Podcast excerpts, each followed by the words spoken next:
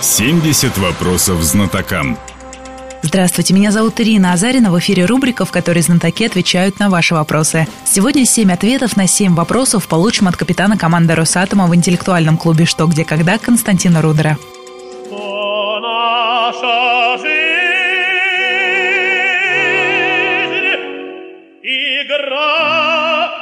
Константин, здравствуйте. Здравствуйте. Начать предлагаю с блиц-опроса. Готовы? Да, давайте попробуем. Нукиц или Артек? О, конечно же, Нукиц. Трусь или Поташов? Трусь или Поташов? Третьего варианта нет? Нет. Друсь. Сильнее Росатом, сильнее Россия. Откуда эта строчка? Я могу даже напеть. Будь уверен в победе, к вершине иди, а друзьями уже ты богат. Мы в единой команде, на шаг впереди, отвечаем за результат. Это я услышал первый раз на Дне работника атомной промышленности. Это строчки из гимна Росатома. Прекрасный ответ. Переходим к вопросам, которые прислали в редакцию сотрудники отрасли.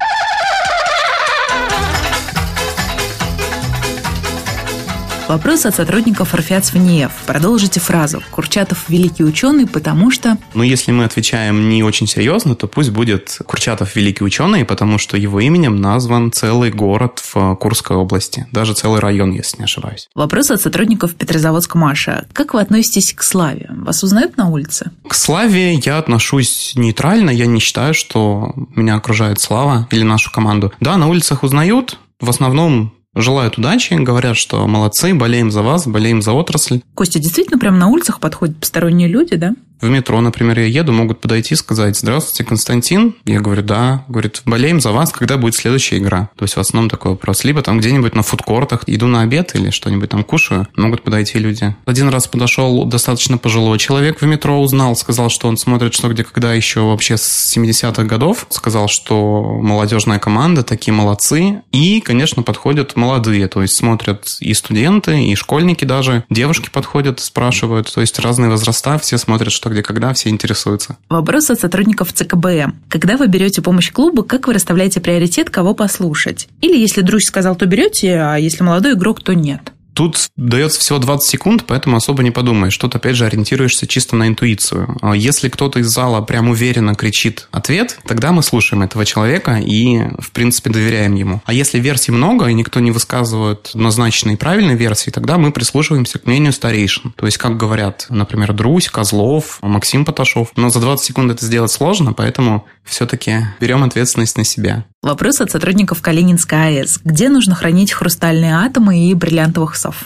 Ну, бриллиантовых сов у нас еще пока нет, дай бог они у нас появятся у нашей команды, а хрустальные атомы уже есть практически у каждого игрока нашей команды. И, насколько я знаю, все их хранят по-разному. Кто-то их относит на работу, допустим, ставит на полочку личных достижений рядом с дипломами. Кто-то их хранит дома, я же, например, тоже храню свой хрустальный атом дома, он у меня стоит на полочке, радует меня, напоминает, а что где когда. Можно просто раз в месяц протереть его тряпочкой, сдуть с него пыль, и, в принципе, отлично выглядит, блестит, сияет, без всяких уборок и усилий. Поэтому особого хранилища атомов у нас нет, но каждый вправе распоряжаться хранением по-своему. А если уж будет бриллиантовая сова, то я думаю, мы что-нибудь придумаем, организуем какое-нибудь специальное хранилище, специальный алтарь для нее. Вопрос от сотрудников ППГХО. О ком из атомной отрасли вы бы сняли фильм?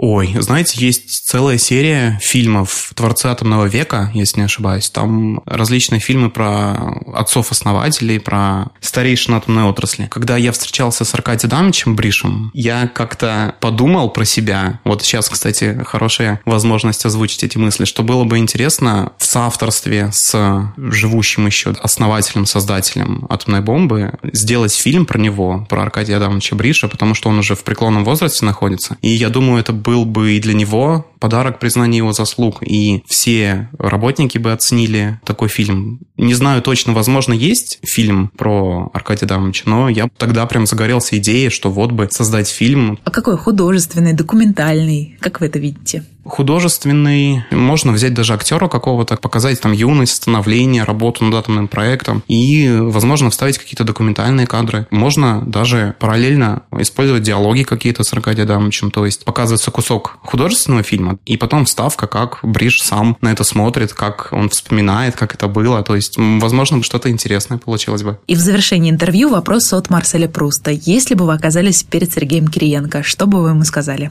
Наверное, я бы процитировал ту строчку, с которой мы сегодня с вами начали разговор. Это «Сильнее Росатом, сильнее Россия». Сергей Владимирович, сделайте, пожалуйста, так, чтобы у будущих поколений было мирное небо над головой и мирный атом. Что наша